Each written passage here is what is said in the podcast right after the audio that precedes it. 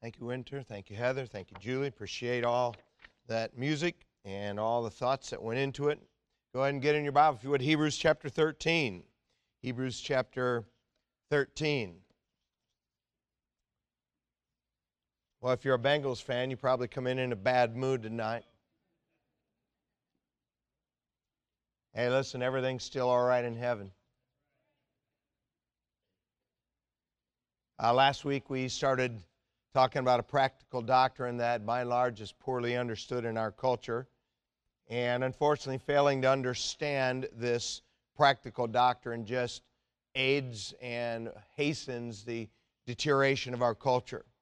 I do think some of God's people understand rightful authority and how it applies to being a leader and a follower, but uh, we are all influenced by the culture around us. We're affected by it in subtle ways. And let's just be honest our flesh hates authority. As I said last week, I'm not teaching on this subject because I'm aware of a problem. I'm teaching on this subject because I want the Lord's church here and I want our homes to be more like God designed them to be. You know, listen, when God's plan is learned and followed in our homes and in His church, uh, all of us are more secure. All of us are more blessed than doing things our own way. Authority, of course, is the power to command, to enforce laws, to exact obedience, to judge a person or a situation as being right or wrong. And when we started this series last week, we began with the beginning how that God, our Creator, is the ultimate authority. And because He is a Creator, He makes the rules. He chooses any consequences that occur for breaking them. He chooses whatever blessings result from obeying His rules. Uh, and as I said last week, uh, probably everybody here, uh, or at least most everybody here, would agree with that, or you wouldn't likely be here on Sunday night. Uh, but we also made note of the fact that though God is the ultimate final authority, uh, He cannot be visibly seen today. He cannot be audibly heard today. And because of that, God has delegated some of His authority to His words. See, in the Bible, we can see and we can hear uh, what God's authority is supposed to be. Uh, we made note then that in the Bible, the only infallible and inerrant source of authority on earth today, God, who is the ultimate authority, in His Word, He delegated some of His authority in His Word to certain people in certain situations. And we saw how God delegated some of His authority to husbands over their own wives. Uh, not all men over women, husbands over their own wives. See, the authority of a husband over his own wife, that comes from God. Uh, it's not authority to use how a husband wants to use it. It's authority from God to use how God wants it to be used. And a wife's submission to the authority of God in her marriage, it is not even on display, is not even being tested at all until she doesn't agree with what her husband wants to do on an issue that's neither in or out of the Bible. We also saw how God delegated some of his authority to parents over their own children, not all adults over all kids, parents over their own uh, children. The authority of a parent over their own children comes from God. It's not the authority for a parent to do what a parent wants to do. It's authority from God for an, a parent to do what God wants to be done with those children. And a child's submission to the authority of God in the home is not tested, it is not on display until they don't agree with what their parent wants from them on an issue that's neither in or out of the Bible. And it's very good for you and I to understand these biblical principles to allow them to shape our thinking, to shape our decisions so that we can have more of our Creator's blessings in our life, to have His blessings on our marriage, on His home, uh, God's plan uh, it brings security, it brings stability, it brings blessing. I think most of us find it most difficult to submit to rightful authorities we know best uh, because we know their flaws best. Making husbands and parents among the most difficult authorities to follow. But we need to be aware of these natural struggles in our heart with authority, or we will mistakenly think that the people we now follow uh, would be better if we replaced them. The fact of the matter is, is in the vast majority of cases, those who we would replace them with, we just don't know them well enough to understand they have just as many negatives as the first authority we have issues with. And so tonight we're going to pick up again on this subject of rightful authority and leading and following because it isn't just that God delegated some of his authority to his word and then in his word to husbands and parents. Uh, if you're able to stand, if you would stand tonight, please, in honor of God's word tonight. Uh, the name title of our thought is just God's authority in our life. It's uh, part two, and I think I've got eight or nine parts. So, uh, so why don't you come up with a new title each week? Because Hebrews chapter 13, verse 7 says, Remember them which have the rule over you, who have spoken unto you the word of God, whose faith follow, considering the end of their conversation. Now, notice that phrase there, who have rule over you. That phrase occurs three times in the Bible. It's all in Hebrews 13. We're going to read all of them in a moment. And in context, it's going to define those who rule over us as those who speak unto us the word of God. Notice then in verse 17 Obey them that have the rule over you. Submit yourselves, for they watch for your souls. As they that must give account, that they may do it with joy and not with grief, for that is unprofitable for you. And certainly those principles there are applied to every leader, but most especially to those who rule over us in the context of verse 7, those who speak the word of God to us. Uh, by the way, don't get angry at me, I'm just teaching the Bible. Verse 24 Salute all them that have the rule over you. all the saints, they of Italy, salute you. That word salute, when you be, read that in the Bible, it doesn't mean to, you know, put your uh, hand against your forehead and go like that, like a military thing. It's like our word salutations. It means to uh, embrace, to enfold in the arms. Thank you. Might be seated. As we begin our thought tonight, it is not that just God delegated some of his authority in his word to husbands and parents. We also see that there's authority of a pastor over the church where they lead. I'm not talking about this because there's a problem here I'm aware of. Listen, we always have problems here with authority. Uh, listen, we have uh, 410 members. There are 90 minor children who are linked with those 410 members. There's another 80 or 100 people who are not members here who only come here. And so our church, just in practical terms of who's linked with it today, it's about 600 people. And you don't get 600 people doing anything without having authority issues. But thank God, to my knowledge, we don't have anything unusual going on. Now, teaching on authority is a difficult subject anyway, because for the most part, we all hate rightful authority unless it's our own. And I had enough struggles last week to be clear and honest as we talked about rightful authority with husbands and wives and rightful authority with parents and children. But this particular aspect of rightful authority is even more difficult. Uh, carnally minded people and people who are cynical just assume that I'm teaching this for my own personal benefit or personal promotion. And quite frankly, this aspect of rightful authority is difficult because I know a lot of people here, you've been in situations in other churches where someone misused and abused their position of spiritual authority. And you were there and you watched and you saw how the work of God and the people of God, and many times you personally or someone who's close to you was hurt by someone in spiritual authority.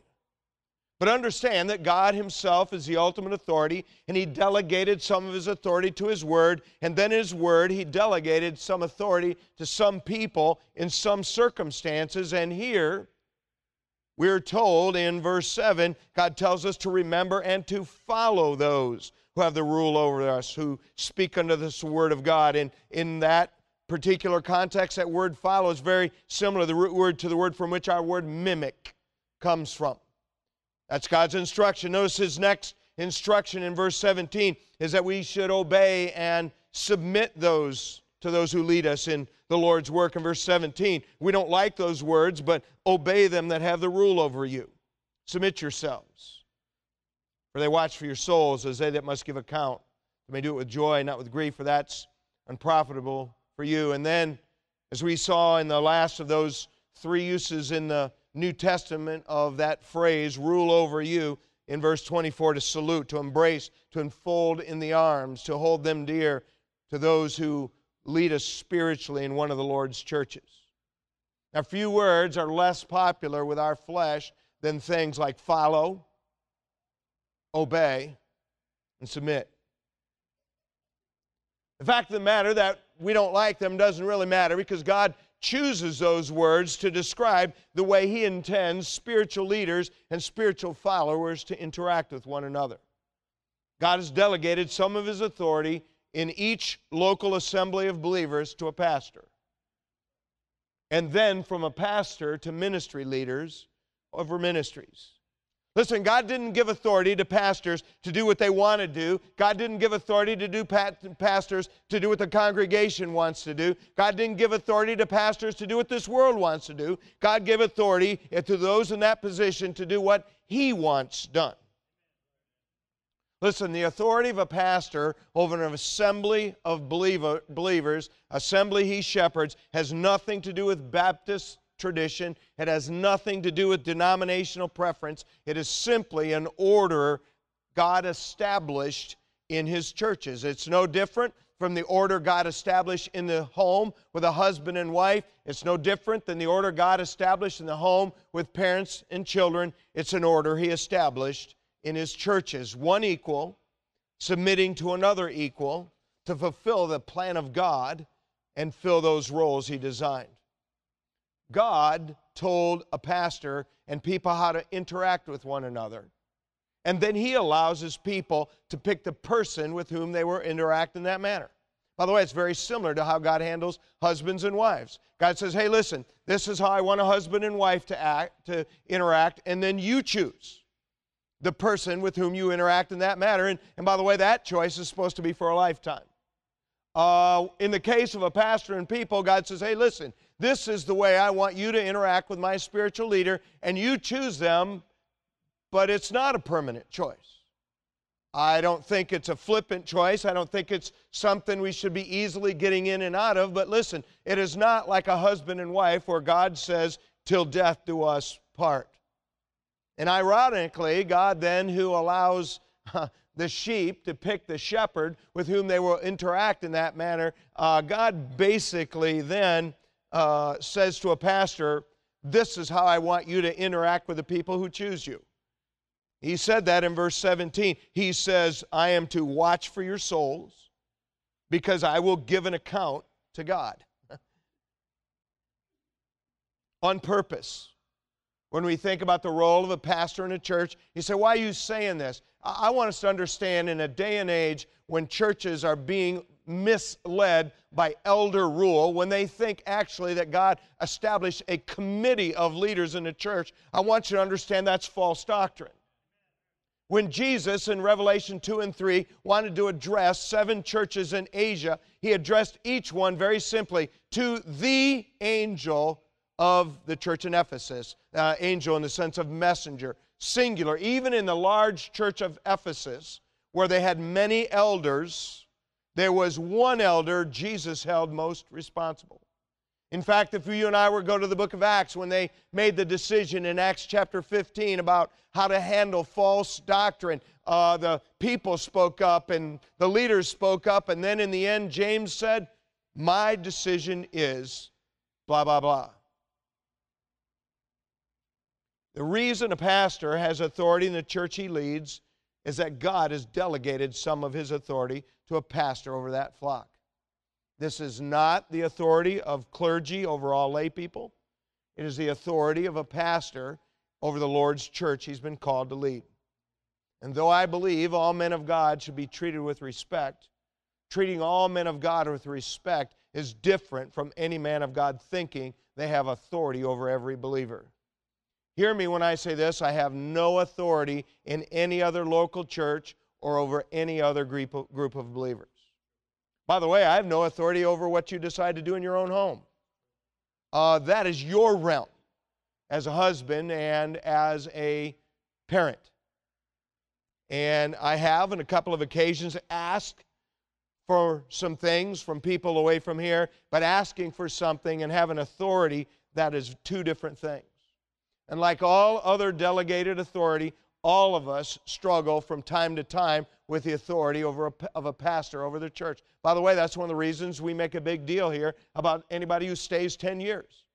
If you're here 10 years, there will have been a lot of times when you didn't like something I did. There will be a lot of times when you didn't like how I said something. There are going to be a lot of times when you feel like I failed you personally, and I may have. I've told you many, many times, I'm just a sinner saved by grace. I'm not standing here because I'm better. I simply stand here because God called and gifted me to fill this role in one of His churches. And if you're here 10 years, we will have worked through a lot of ups and downs together, and that's why it's a great accomplishment. The reason pastors have authority is not because they're smarter. It is not because they're wiser. It's not because they're more knowledgeable. It's not because they're more spiritual, though all spirits, pastors should be spiritual people. It is because God decided that that was the way He was going to handle authority in each of His churches. Every church whose pastor is not behaving in a spiritual manner, mark it down, that church will be a mess. Every church where they have a godly leader that people refuse to follow, understand that that church will also be a mess. Some church times churches have good leaders that rebellious people choose to follow, refuse to follow. Sometimes churches have lazy and selfish leaders who ought to get out of the ministry. Sometimes churches have leaders who are corrupt and the people need to get rid of them or quietly move on. By the way, thank God for churches with godly leaders whose people genuinely and sincerely just try to follow their human leadership as best as they can. By the way, I thank God for you.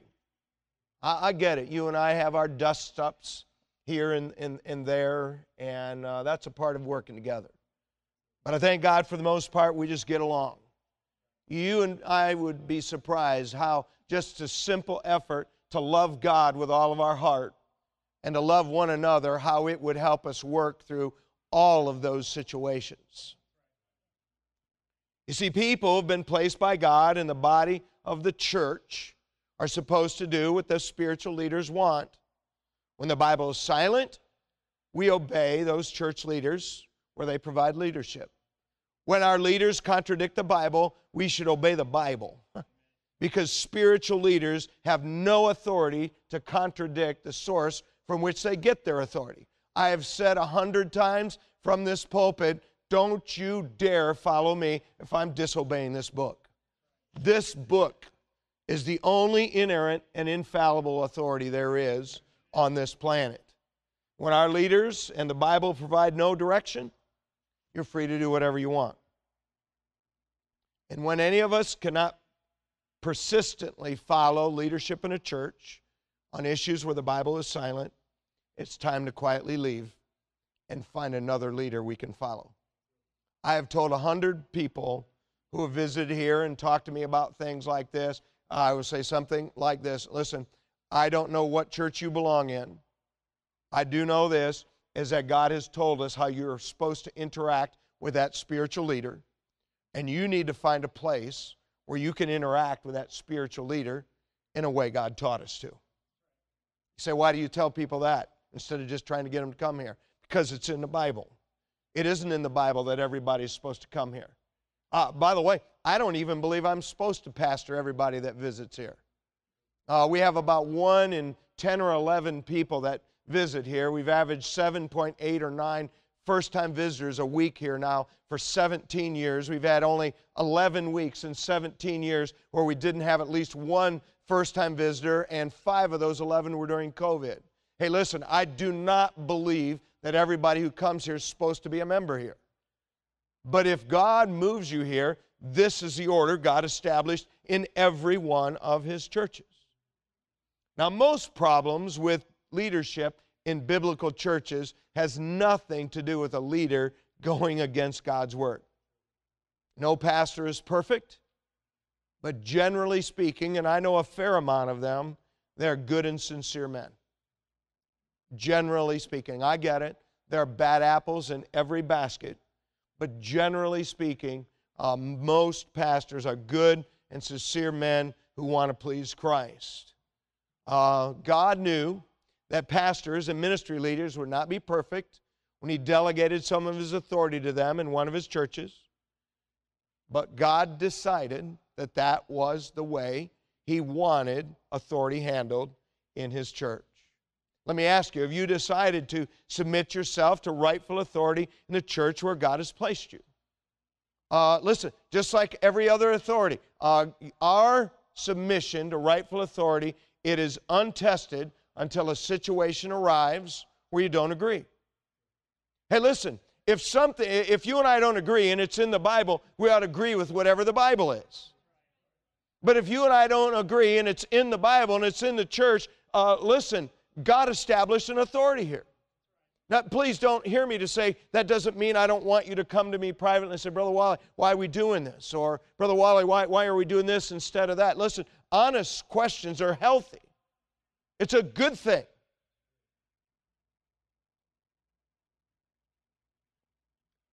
But now that we've spent some time talking about the source of our authority, and none of us like it.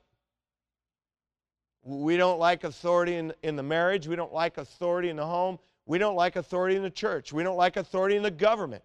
And truth be told, uh, we only theoretically like God's authority. We, we only like God's authority when God's doing something we want. And when God uses His authority to bring something in our life or handle us in a way that we don't like to be handled, we don't like God's authority. But what I'd like to do is now that we've spent a little time talking about the source of authority and delegated rightful authority, what I'd like to do is consider one of the areas that causes the most problems between leaders and followers. Please go in your Bible to Luke 7. By the way, I said when we began this series, this isn't a very exciting series, but it is one of the most practical, helpful series of truths we could ever hear and apply to our life.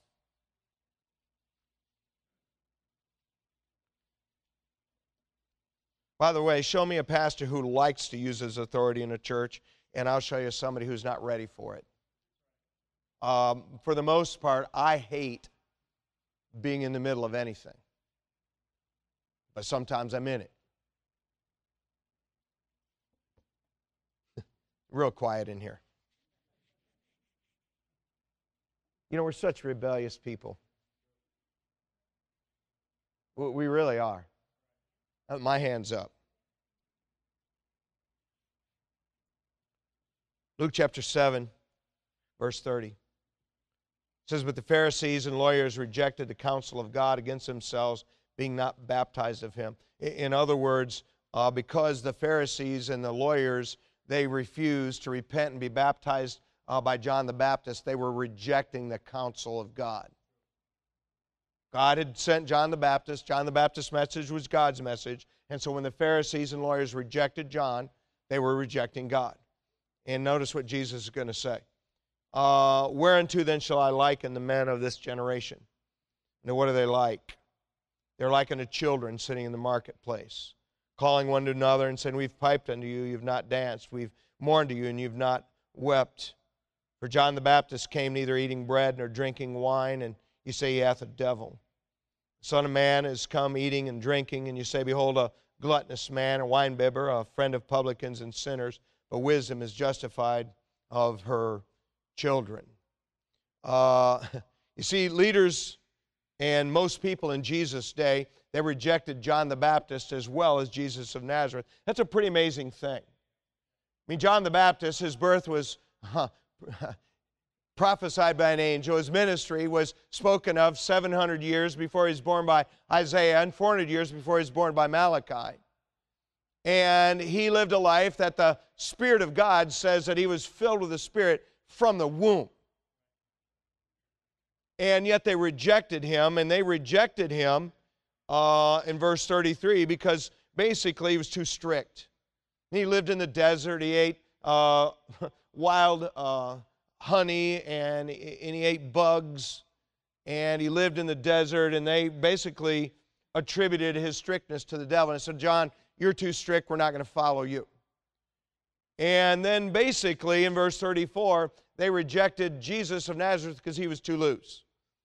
You know, John they rejected because in their own mind he was too strict. Jesus they rejected because he was too loose. He, he hung out at times with uh, publicans and sinners, and he, he didn't eat like he want, they wanted him to eat. He, uh, basically, the bridegroom was there, and so, you know, the guests and the friends of the bridegroom, they're, they're celebrating. There, there would be a time for, for them to be sad, uh, but he was too loose, and so they rejected him. I mean, one was too strict, so they wouldn't follow. The other was too loose, so they wouldn't follow. It's just like a bunch of kids in the in, in the playground playing in the temple and say, "Hey, we're playing instruments. Be happy." Oh no, we're pretending it's a funeral. Be sad, and, and nothing could keep them happy. It's very easy to fall in the trap into which the Jews fell, where we consider uh, when we think about those who lead us and those who follow us. I mean, understand this when we're looking for a reason to reject someone to whom God has delegated authority, we'll always find one. At one end of the spectrum or the other. They're too pushy, they're too laid back. I'm not going to follow. They're too confident. I'm not confident enough. I'm not going to follow. They're too strong as a leader. Nah, they're, uh, they're not strong enough. I'm not going to follow. Listen, if you're looking for a reason to not follow any delegated authority in your life, you will find one. Hey, listen, God knew every person to whom He delegated authority in His Word, they were not going to be perfect. God could have audibly spoke all of his authority. God could have had angels exercise all authority, but God chose, for reasons known only to God, to use human authorities who are flawed and fallible. When we're looking for a reason to belittle someone over whom God has given us authority, we'll find one. Now, they're too submissive. They don't have a mind of their own. They won't submit like they're supposed to. They're too dependent on me as a leader. Uh, they're too independent from me as a they're, they're just mind numb robots. Well, they only care about what they think. Hey, listen, if you're looking for a reason to reject a leader, if you're looking for a reason to belittle a follower, you will always find one. It's exactly what happened with John the Baptist. And Je- listen, Jesus was the Son of God. He was the promised Messiah. Every word he spoke was the Word of God. Uh, he never sinned. He did things nobody ever has done or ever will do. And yet they still didn't follow him because he wasn't what they expected. Some people don't like the preacher, he's too clear. Then somebody else doesn't like the same sermon and preacher, he's not clear enough. Some women are dissatisfied with your husband, he doesn't lead. And then you gripe and complain about what he chooses when he does try to. Some husbands are dissatisfied with their wife, but she's too aggressive and independent. And then you gripe and you complain if she sits back for not doing enough. Hey, listen, most of the time, the problem is not our leader, it's really a problem with God's authority. And most of the time, the problem is not with those who follow or look to us for leadership. The problem is us and what we expect. Hey, we expect those that lead us to be perfect and them for them to expect us to be flawed and patient with us. We expect those who follow us to be perfect, and then we expect them to be perfect. Listen, for those with problems of authority, God has delegated. We just need to be honest. Is a problem really them, or is the problem really you? For those with problems with those who are supposed to look to you for leadership, we need to be honest. Is a problem really with the way they follow, or is the problem that you're not expecting the right kind of follower? You're expecting something that no one is able to give.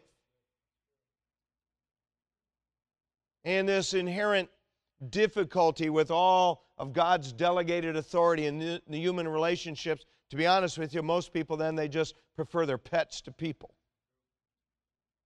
I mean, we don't have anywhere near the problem with our relationship with pets. Hey, listen, you can lock Fifi in the cage for eight hours, come home, and she'll still lick your face. But Christ didn't die for pets. He died for people.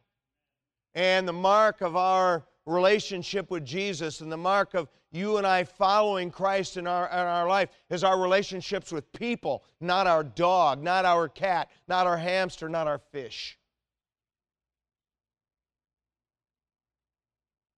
And so, what I want to do tonight is I've got five minutes left. And I want to, I was going to give you two, but I'm only going to give you one. Just a foundational thought. This, we're going to spend several weeks on leading and following in authority because, listen, our culture is messed up. And it subtly influences us and it messes up our homes, it messes up the Lord's ministry. And so, what I want to do, I, was, I have two prepared. I'm only going to leave one for just a helpful thought of for leaders and followers. Ecclesiastes 7. Ecclesiastes 7. I've had a lot of people to me come and they gripe about somebody said this or this, that about them.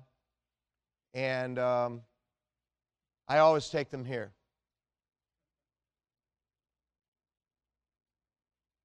See, Brother Wally's, it happened a lot where somebody says something about somebody else they shouldn't say.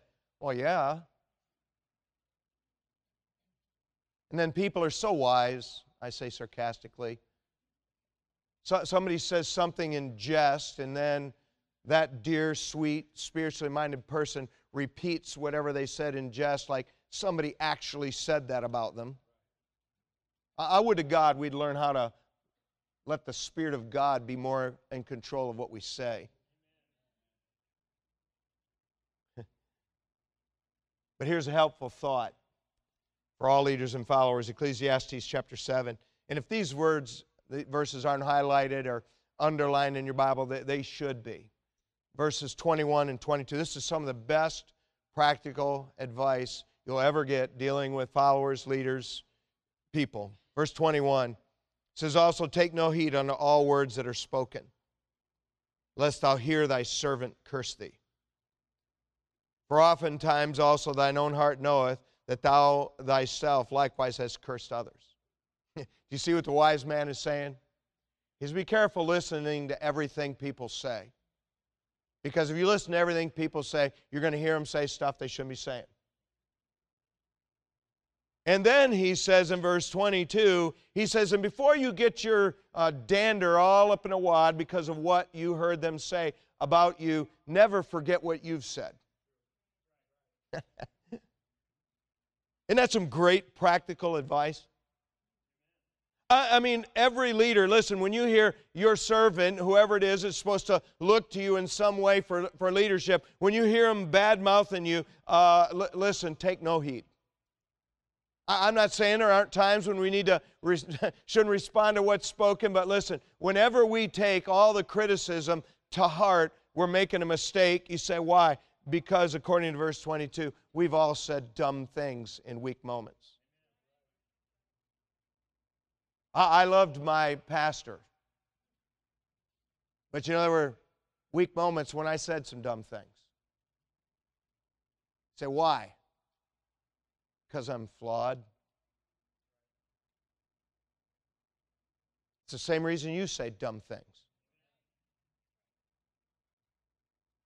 And so, if you and I all know that in weak moments we say dumb things, why in the world do we get our dander in such a wad when someone else says something about us? If I said, lift your hand, if you've ever said something that you should not have said about a leader or a follower, every hand would be up in this room. And yet, knowing that, we still get our dander in a wad when someone says something. That is a terrible way to handle each other. You know, a lot of people, when it comes to in the church, you have a lot of false expectations.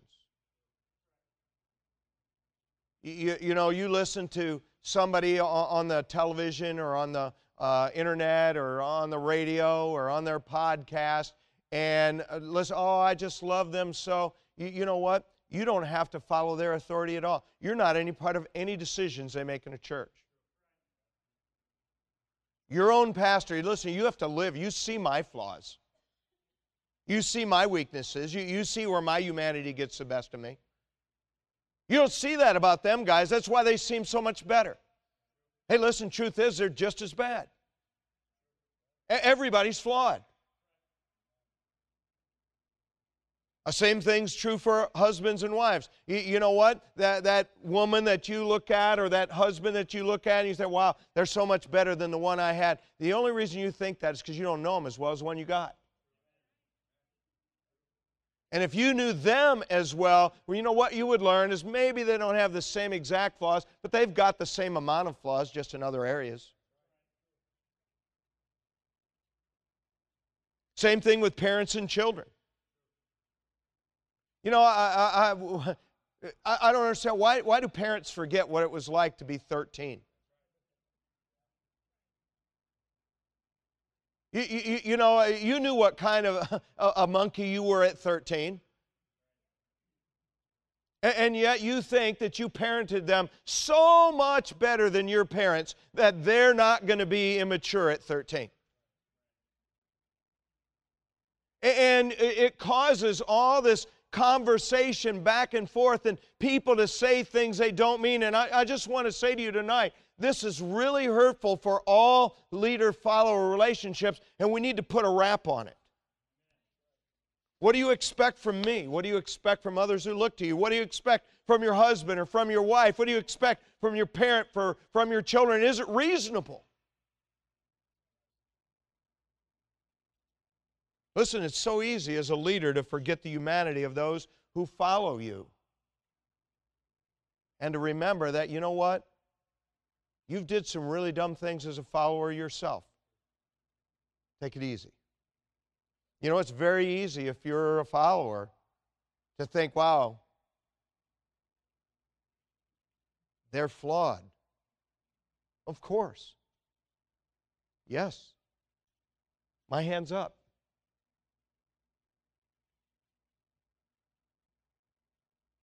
Too many people are way too dissatisfied because you've created expectations for leaders and for those who look to you that no one can meet. And we need to remember this. And I'll stop.